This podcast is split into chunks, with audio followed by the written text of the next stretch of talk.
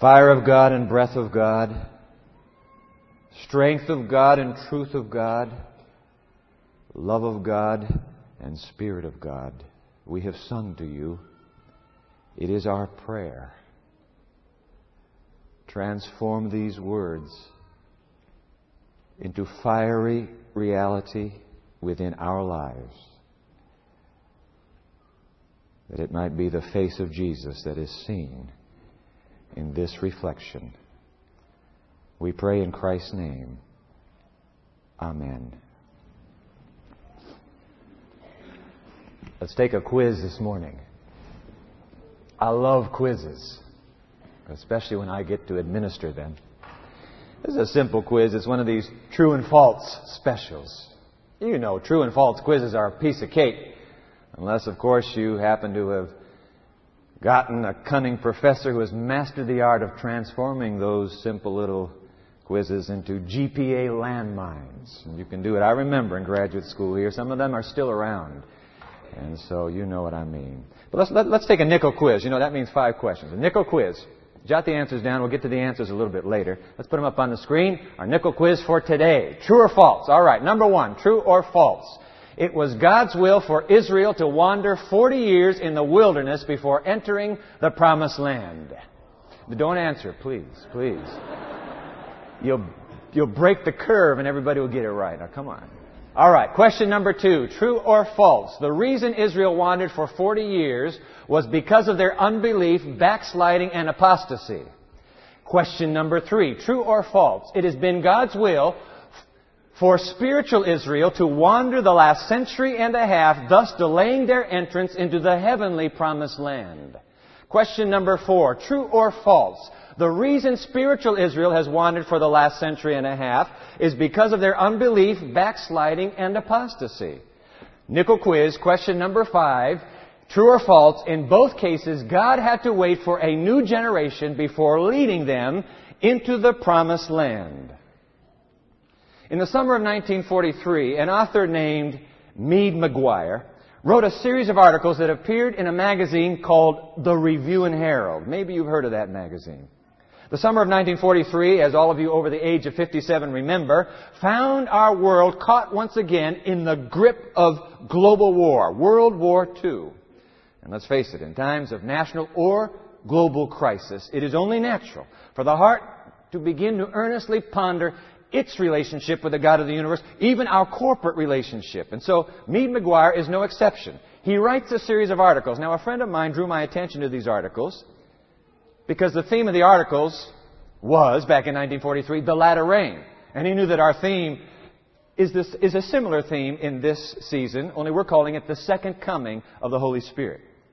What's very, very intriguing is that in one of these articles, MacGuire has located a certain quotation, some statements. He has pondered those statements, and then he makes a prediction. And I want you to catch this prediction. Let's put, it's just one sentence from his article. Let's put his prediction up here on the screen. Meade MacGuire is writing, if the full significance of these statements should penetrate the minds and hearts of God's people, it would surely bring a mighty awakening and revival. End quote. Now I've got to tell you, I have seen that quotation. I have read those statements. And I believe with all my heart that in fact Meade MacGuire's prediction is absolutely true. How did he put it here? If the full significance of these statements should penetrate the minds and hearts of God's people, it would surely bring a mighty awakening and revival. What I'd like to do for the next few moments is you and I together, let's, let's ponder those statements. It's a very short passage. It's from that apocalyptic classic called The Great Controversy. Have you heard of that book, The Great Controversy? I've noticed a number of you taking notes in this particular series, and I'm very grateful for that. I'm going to give you the page numbers. You'll see the references on the screen as well. This is from that book, Great Controversy, pages 457 and 458. I want you to read what MacGuire says would cause an awakening and a revival if we comprehend, comprehended what is stated here. Let's go to the screen.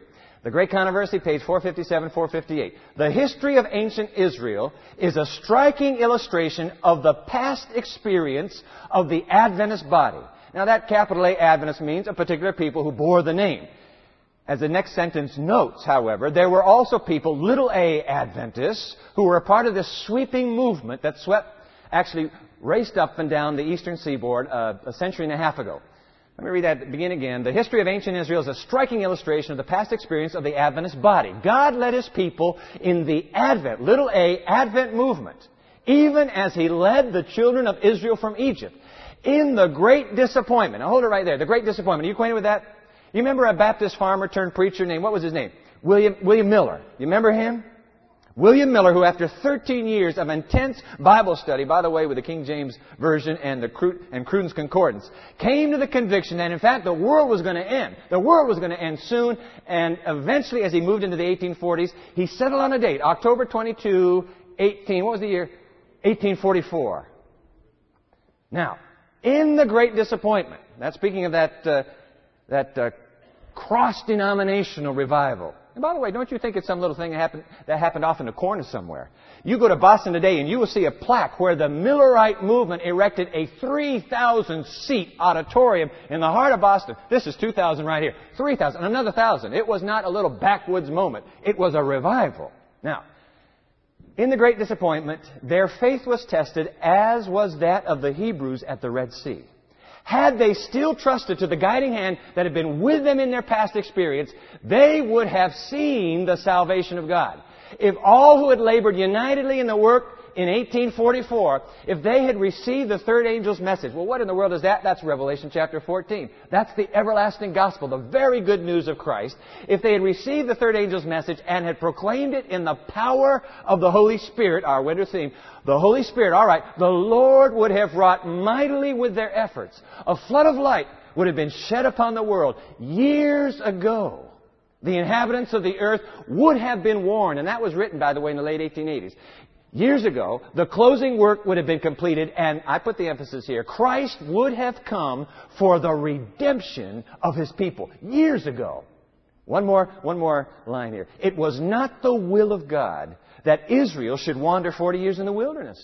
He desired to lead them directly to the land of Canaan and establish them there a holy, happy people. But, quoting Hebrews 3.19, they could not enter in because of unbelief. Now, look because of their backsliding and apostasy, they perished in the desert, and others were raised up to enter the promised land. In like manner, it was not the will of God that the coming of Christ should be so long delayed, and his people should remain so many years in this world of sin and sorrow. But unbelief separated them from God.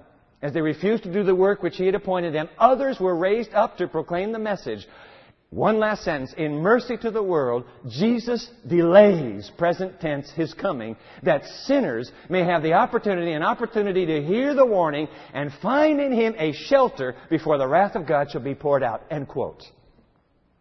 Can you understand now why MacGuire gets a hold of this? He said, wait a minute. Wait, wait a minute. You mean Christ could have come before this? You know, I wonder if it sank into our corporate psyche. I don't know. Maybe MacGuire is right. Let's, let's go back to that MacGuire sentence. If the full significance of these statements should penetrate the minds and hearts of God's people, it would surely bring a mighty awakening and revival. Notice the next sentence. The very fact that Jesus wanted to come and would have come 50 or more, why don't we just put in there 100 or more years ago, had we been ready, should startle and arouse us. We might be thrilled with the glory of our Savior's presence. We could be there now, rejoicing with the redeemed in peace and joy and victory of heaven, but for our own neglect.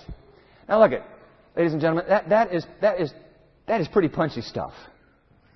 MacGuire is saying it could have been because he found this little apocalyptic statement. You know, all this time we thought that God was waiting for the sinners out there, and it turns out that He's been waiting for the sinners in here. In mercy, He has not come. One more sentence. Let's put that. It's the same sentence we read a moment ago. Let's put it back up. It was not the will of God that the coming of Christ should be so long delayed, and His people should remain so many years in this world of sin and sorrow. I want to tell you something. On Monday, 11 o'clock, in this church, I'm going to officiate at the service, a funeral service, for a four month old baby girl. You look at her, she is absolutely perfect and precious, but something couldn't be fixed inside. It was not God's will that we should remain so long in this vale of sorrow and tears. I know, I know it's not very politically correct to make this statement that for a century and a half, it has not been the calendar God has been waiting on. He's been waiting on a people. I know it's, I know it's not uh, so, so eagerly embraced because some have tried hard to teach us that God is utterly sovereign and He is not hastened or delayed by our human responses or the lack thereof. Well, I wish, dear sir, that you would tell that one to Moses. You tell Moses, convince him that it was always God's will to have Israel trip and traipse and trudge for 40 long years after that mighty Exodus deliverance in the hot, burning, deadly sands of that wilderness. You tell Moses, God always really wanted it this way. He always wanted it. It wasn't his plan then, and it is not his plan now. Mark it in your heart, mark it in your brain. Jesus is ready to return to this planet now. But because we aren't, in mercy, he doesn't. Let's go back to that quiz. Now you can answer the questions. Let's take a look at those five questions again. True or false? It was God's will for Israel to wander 40 years in the wilderness before entering the promised land. What's the answer?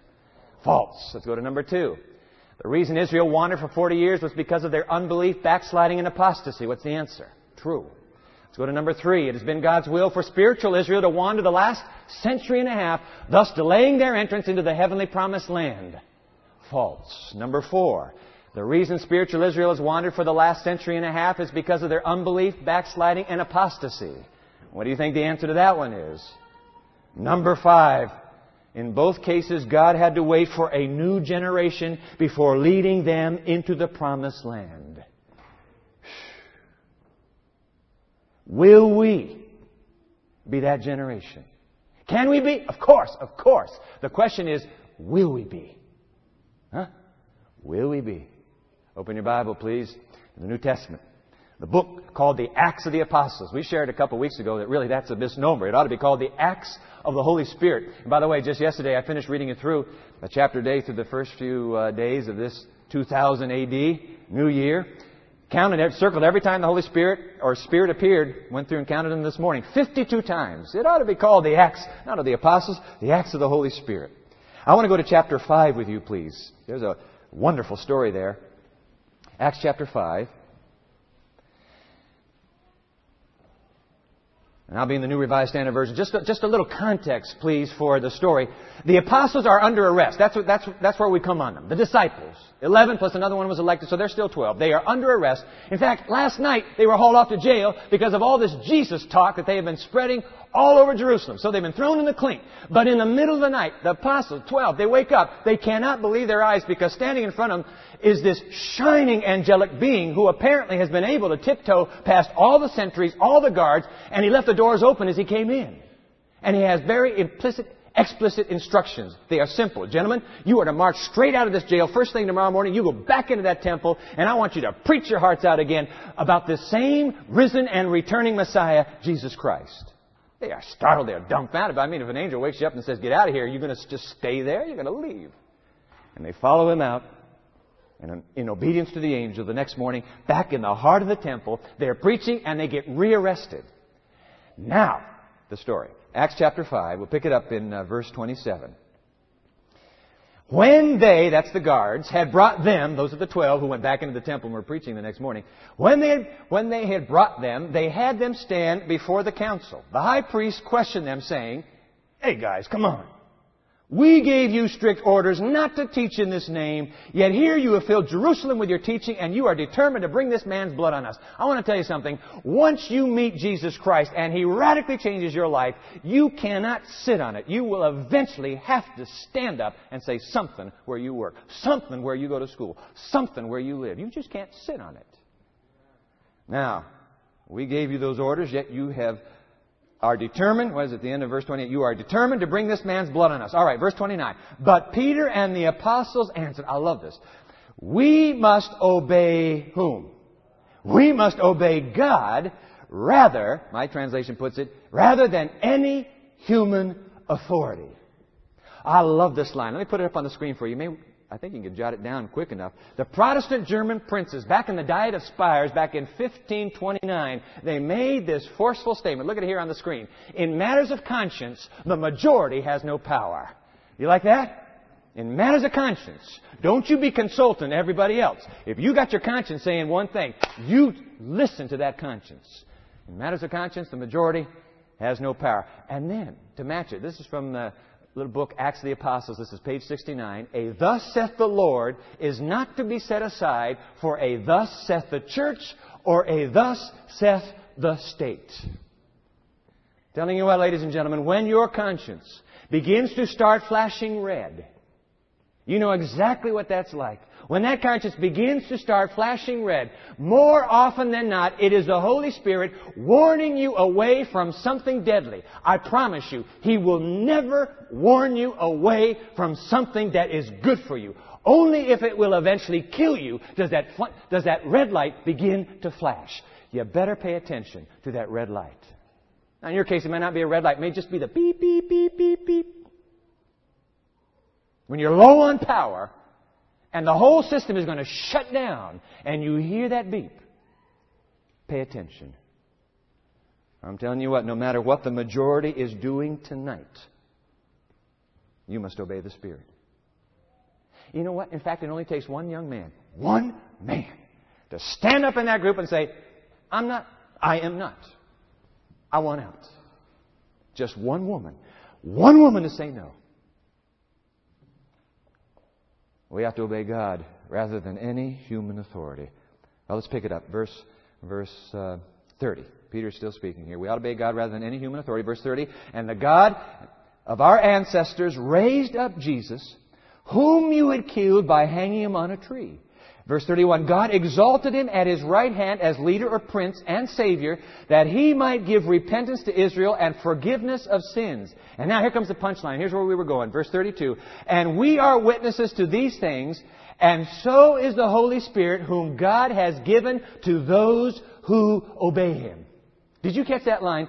The Holy Spirit whom God has given to those who obey him.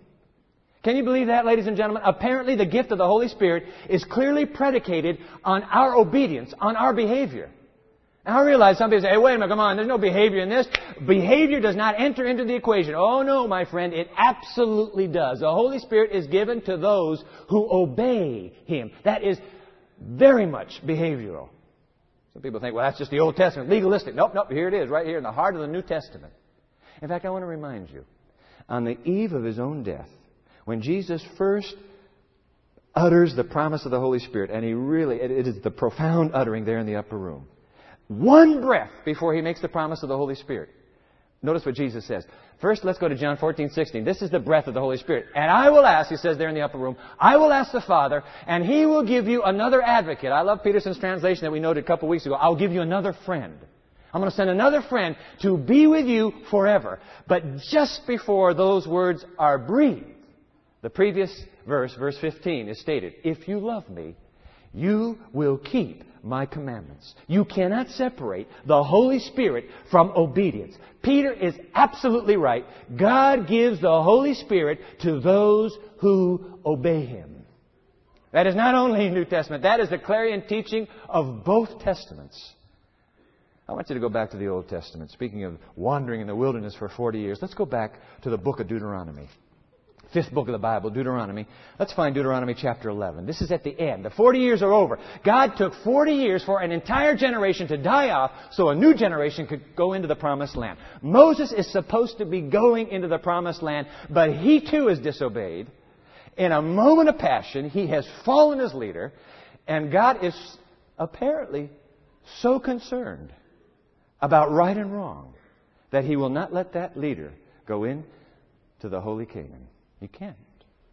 And so Moses is taking one last moment with his grown up congregation of young adults, and he's pouring his heart out. That's the whole book. It's given in one setting. But let's go to Deuteronomy chapter 11. Notice the linkage here between obedience and the Holy Spirit. This is Deuteronomy chapter 11, verse 13. Moses is speaking on God's behalf.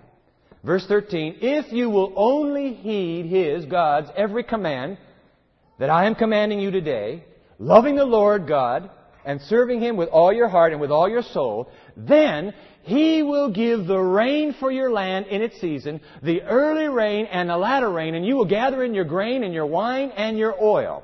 Mark it down, ladies and gentlemen. It is, you cannot miss it. God intentionally links the outpouring of His early autumn rain and the later or latter spring rain, He links it to obedience. Essentially, God is saying, obey my commandments and I will pour out my rain on you. No obedience, no rain. No obedience, no rain. What is he? What is he? Some kind of mean ogre? Somebody we don't want to be friends with? Not at all. But he's saying, listen, am I Lord? Am I God in your community of faith? If I'm Lord, let's walk together.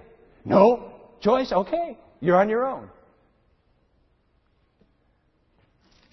Out of verse 13, go if you will only heed his every commandment that I am commanding you today, loving the Lord your God and serving Him with all your heart and with all your soul. Then, verse 14, He will give the rain for your land in its season, the early rain and the later or the latter rain, if you will only heed the commandments. What commandments is He talking about?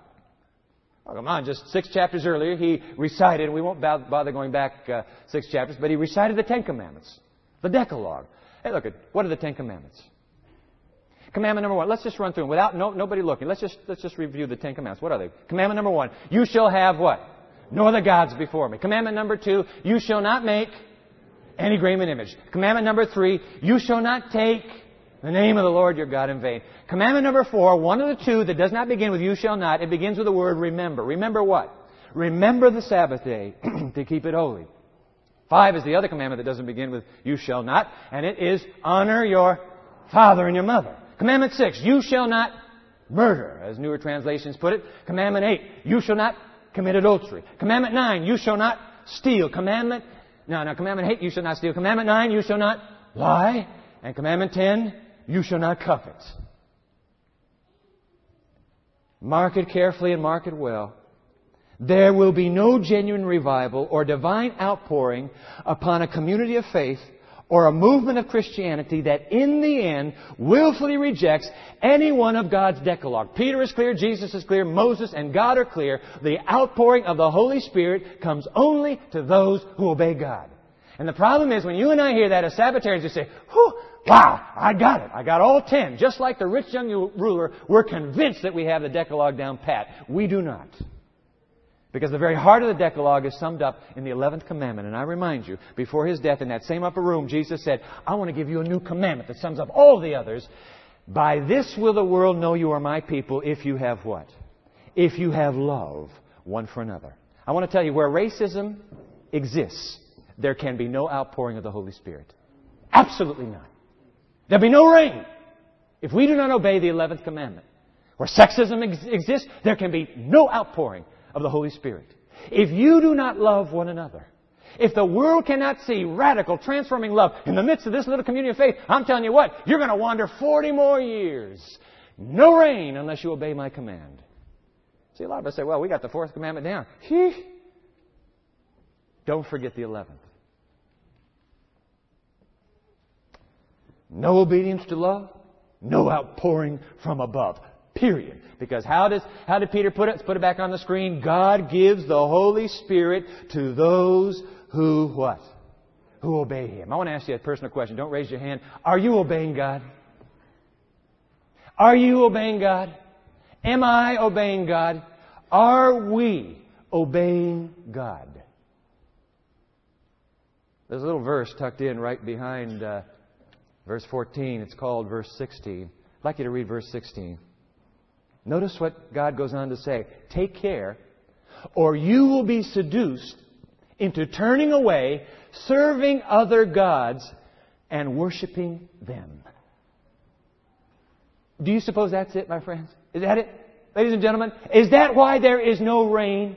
Could it be that we have been worshiping the wrong gods all this time? We didn't know. It's been the wrong God we were worshiping. Reminds me of that ad that appeared in the classified section of a U.S. newspaper. For sale. 19 inch television. Used washing machine. Golf clubs. And other household gods. Just a typographical error can turn goods into gods.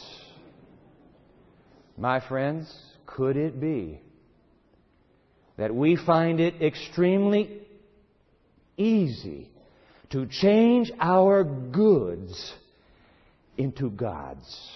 Is academic success good? I asked this university congregation. We said, but of course, of course, academic success is good. But could we change that good into a God? Could we? How about academic reputation? I mean, you know the pressure's on now. They're going to give you a little more pay, but you got it's now commensurate to the kind of output you have, and so everybody is going to be scrambling to make sure they get noticed and published and all the rest.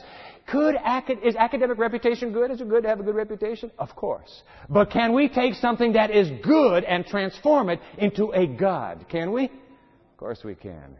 Let me ask you this. Is a beautiful face and an attractive visage, is that good? Come on, fellas, is that good or what? Yeah, it's good. But can you take something that is good and turn it into a God through vanity?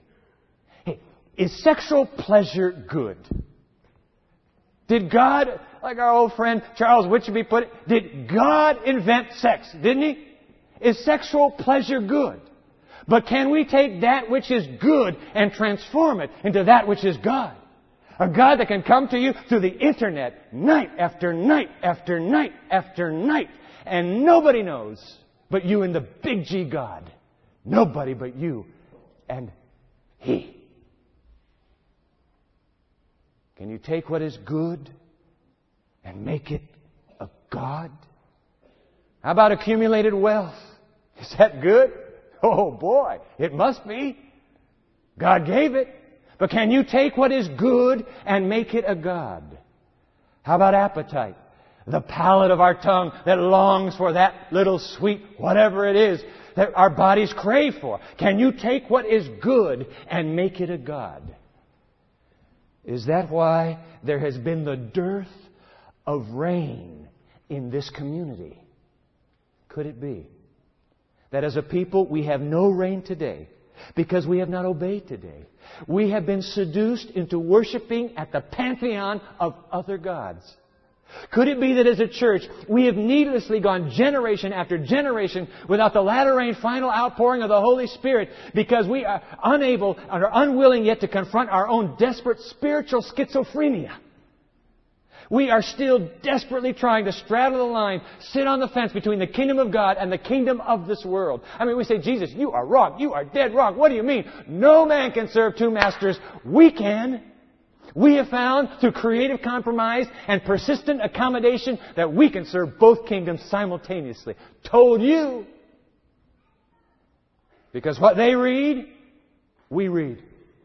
What they watch, we watch. What they sing, we sing. What they dance, we dance. What they drink, we drink.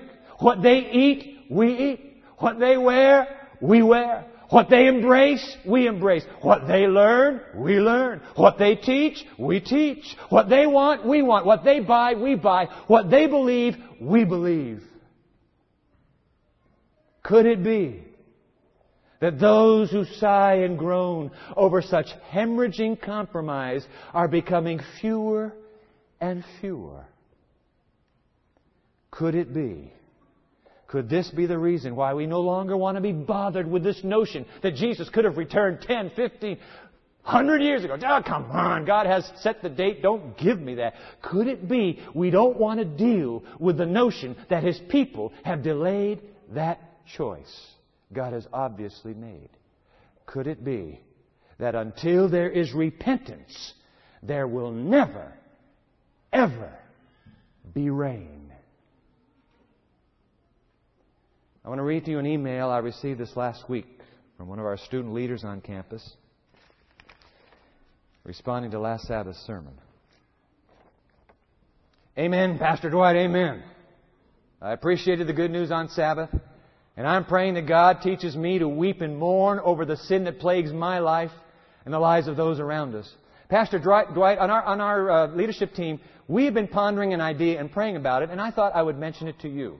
It seems very biblical that repentance always precedes revival. And even in that quotation you shared the other day, repentance, confession, humility, and prayer were mentioned as requirements for us to experience the power of the Holy Spirit as never before. Well, what we were wondering is how to do that on a larger scale. It just seems that when godly leaders in the Old Testament realized that the people had wandered away from the Lord, they proclaimed a day of prayer and fasting to confess their faults and come in repentance before the Lord.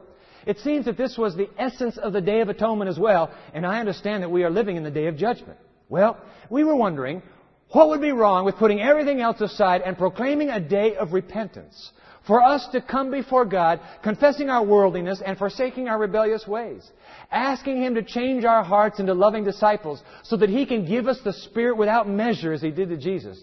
I thought I would mention the idea to you and see what you thought. God bless you as He continues to help all of us see how high and deep and broad and long is His love for us that passes all understanding. Grace and peace and the knowledge of our Lord. The student leader typed his name and then hit send, and I got it. Until there is repentance, will there ever be rain? Until there is corporate repentance, will there ever be corporate revival? I meet in a, in a prayer group every uh, Wednesday evening at 6 o'clock. Been meeting since last fall together. And I took this email to the, to the prayer group. Let them read it. So what do you think? We were, we were reminded of that passage in Joel chapter 2. We're not going to look it up. Where Joel says, you know, blow the horns. Come on, guys, blow the horns. Call an assembly. Bring the bride and the groom and the kids and the aged, and let the priest weep between the porch and the altar, begging God to spare the heritage of his people. And not let us become a mockery in this world going down. We read Joel 2 and wondered. I mean, does God really want that? Of us? I'd like to end with Peter's words back in Acts chapter 5. Would you go back there one last moment, please? We're in Deuteronomy. Let's go back to where we began. Acts chapter 5. What hope is there for repentance and revival? Oh, I want to tell you, there's all the hope in the world. I love this. We hurried over the words a moment ago, but we go back to them now in closing. Acts chapter 5. Peter is speaking in verse 30. And the God of our ancestors raised up Jesus, whom you had killed by hanging on a tree. Verse 31. And God exalted him at his right hand as leader and savior, that he might give repentance to Israel and forgiveness of sins. Ladies and gentlemen, mark it in your Bible. Repentance, even repentance, is a gift from the Lord Jesus Christ himself. We can't, we can't call a convocation here and somehow engender enough repentance to get God to notice us. That is foolishness and crazy. Repentance itself is a gift from the Lord of Calvary. That blood splattered Roman tree is the only place you and I can go for this pantheon within to be eradicated and thrown out. It has to come. It has to come at the foot of this cross. We can't do it ourselves, but He has promised to do it for us. I want to ask you what would happen? What would happen if, like the community of faith of old, we too set aside a day for earnest prayer and repentance? I mean, what if we set aside a day in which we could privately confess our sins to God and and a day in which we could personally make the choice to eradicate from our spirits and our souls within those, those gods and goddesses that have held us back. What if we set aside a day all across this community and all across this campus? A day for us to go to someone else. Because there may be a man, there may be a woman, there may be someone who needs to hear from me the two words I'm sorry. What if we just knew that, hey, the day is going to come, and we're going to, on this day, clear the decks and ask repentance of those who have been waiting to hear from us. In fact, you know what Jesus said? Jesus said, look, if you're going to worship and you realize your brother has aught, he has something against you, don't wait for your brother to come to you. Don't wait for the sister to come to you. You go to her. And you say, I perceive there's a wall between us, and I want to take that wall down. Is there anything I have done? What if we had a day where we just kind of cleared the deck spiritually? Oh, look at folks, we can't quit going to school, we can't quit working, we can't quit living, but if we had a day where we all said, okay, that day, will be the day I walk across campus. I go downstairs to that office. I pick up the phone. That day will be the day. What would happen? If God called for a day of prayer and repentance, would we take advantage of such a day? Would you? On the third floor of the ad building? Or the basement of Nethery Hall? Or the second floor of the dormitory? Or the first floor of your own home? In the offices of Pioneer? Or in the classrooms of Ruth Murdoch? Would we, if He called for a day, would we come? Well, all I know is that this Wednesday, I'd like to invite those of you who wish to, if you wish to, to join me in a day of special prayer and repentance. We've got to go on with all of our schedules, but what if we carve some extra time into our already busy lives? What if we carve some quiet corners and we got intense? You know, with, with Jesus said, Oh, Jesus, if there is anything in my life that is holding back the rain, would you point it out to me? I'll take it out if you point it out. A day where we could make that trip, make that expression. You know what? The, the, the, prayer bells ring every day at noon. But what if this Wednesday, when those prayer bells above this church began to ring, we say, hey, let's go and come to this place? In fact, the church is going to be open all this week, every day, every hour. But if on Wednesday you wish to come here at noon or sometime during the day, I'd like to invite you to come. You're not doing this for anybody but yourself, you and Jesus. But a day where you go for broke. Just, just open your heart up in fullness to this same Christ. And then, you know, staff will be here Wednesday uh, noon, but, you know, 7 o'clock if we came back here to the house of prayer for a moment of focused and corporate praying. In humility, coming before God. Would that be bad?